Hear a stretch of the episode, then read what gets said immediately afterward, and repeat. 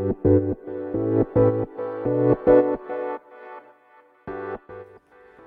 科行きの10分間始まります、えー、おはようございます。石川です。2日ぶりですかねこの収録は。ちょっとバタバタしてました。うん。でさっき道場行ってきたらやっぱ少なかったですね、まあ、感染もすごく増えてきてねちょっと今はやめとこうと思う方も多いでしょうね。もう当然だと思います。まあ僕らは何だろうな、政府の指示とかがあるまではね自ら道場を閉めることはできないんでえー、ねあのね練習来るとかね来ないとかそれはもう個人の判断でお願いしたいと思ってます。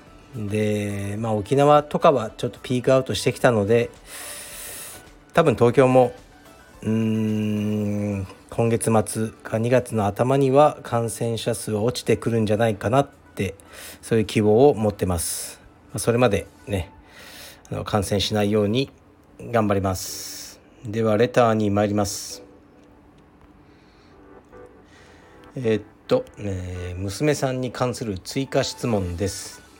彼氏を連れてきたとしたら見た目はパッとしない俗に言うイケメンではなく体型もぽっちゃり型。でも仕事もきちんと、え、していて収入も安定している人。スタイリッシュでイケメンでも自由を謳歌して経済的には不安定。かっこ駆け出しのミュージシャンや俳優などかっこ閉じ。な人。どちらが嬉しいですか？彼氏と結婚相手だだと違ったりもしますか？お聞かせください。はい。ありがとうございます、まあ、まずそうですね。まあどっちでもいいですね。はい。あの例えばねそう。安定した仕事の人を連れてきてもうちの娘があのね安定しない仕事でもあまり関係ないですね。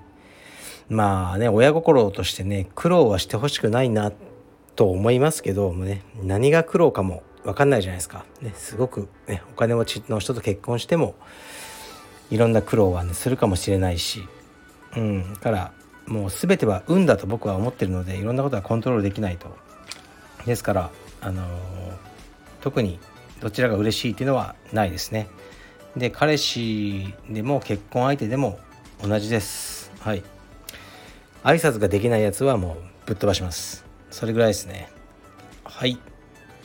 では次いきます。鹿さんこんにちは。我が道を貫きカルペディエムで食べていくという偉大な道を切り開きながらも今までにさまざまな仕事での社会経験を持つ石川さんに質問です。僕が働く建築業界ではなかなか暴力的な圧で自分勝手な論理を押し付けて自分の工事だけさっさと進めようとするような専門業者や輩がまあまあ出現します。さらに初対面から普通に無礼だったり気を抜くと現場管理者をアシスタントのように利用してきたり悪い意味でワイルドな人間も多くてうんざりすることも多いです。正直こなせるからやってるだけで業界自体嫌いなのですが40代であまり仕事が選べる状態でもありません。でも理不尽なことは本当に多い業界だと思います。石川さんが一番ムカつきながら仕事をしていた時代はいつですか？はい。ありがとうございます。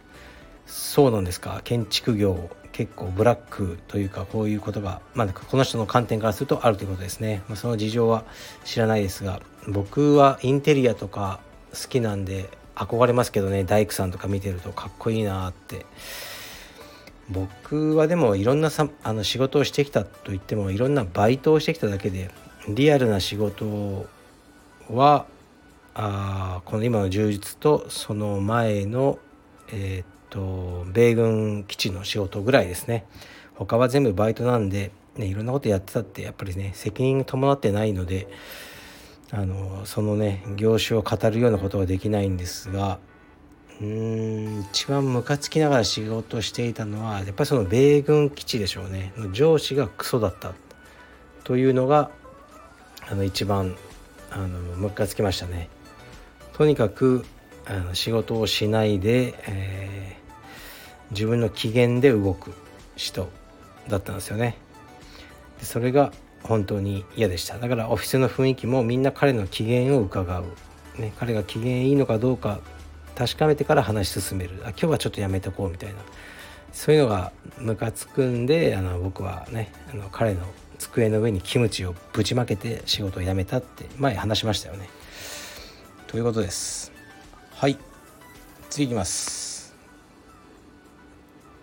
鹿さんこんにちは。いつも楽しく聞かせていただいております。私は銭湯が好きな汚ねじじいなのですが前回放送の銭湯の話を苦笑いして聞いておりました。かっこ笑い。確かにと共感しております。私の行っている銭湯では目にしたくないものが湯船に浮いていることもありました。急いで上がって念入りに洗いました。体を温めるのは健康にも良いと思われますが他に石川さんがご関心のあるリラクゼーションなどがあれば教えてください。私は寝落ちすると言われているヘッドスパにいつか行きたいなと気になっております。引き続きラジオ楽しみにしております。お体ご自愛くださいませ。はいありがとうございます。そうっすねリラックスか。ヘッドスパ行ったことありますけどね多分これはあの有名な悟空の気持ちとかのことですかね。あそこってねマーケティング的にすごいんですよ。あのめちゃくちゃ混んでるっていうのをこう売りにしてでして、えー、LINE 登録させてえー、っとねあの明日だけ空きましたみたいなあのことをねやり続ける手法ですね。でも行くと結構空いてるっていう。うん。でなんかいろいろねマーケティング的に注目されたんですけど。まあ全く関係ないですけどね。もうねそのマーケティングでなんかあのなんかしようとかね。もう僕はそういうの疲れて一切やりたくねえと思ってますね。うん。まあちょっとね話それたんですけどこのヘッドスパの話で思い出しました。僕がご関心のあるリラクゼーションか。なんすかねマッサージとか行ってもマッサージ師の人が僕より年上だともうリラックスできないんですよね。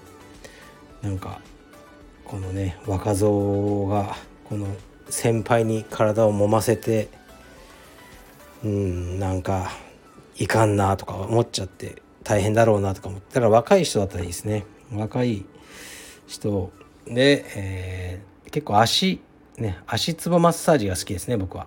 はい。あれが意外と体よりもあの気持ちよくて寝れたりします。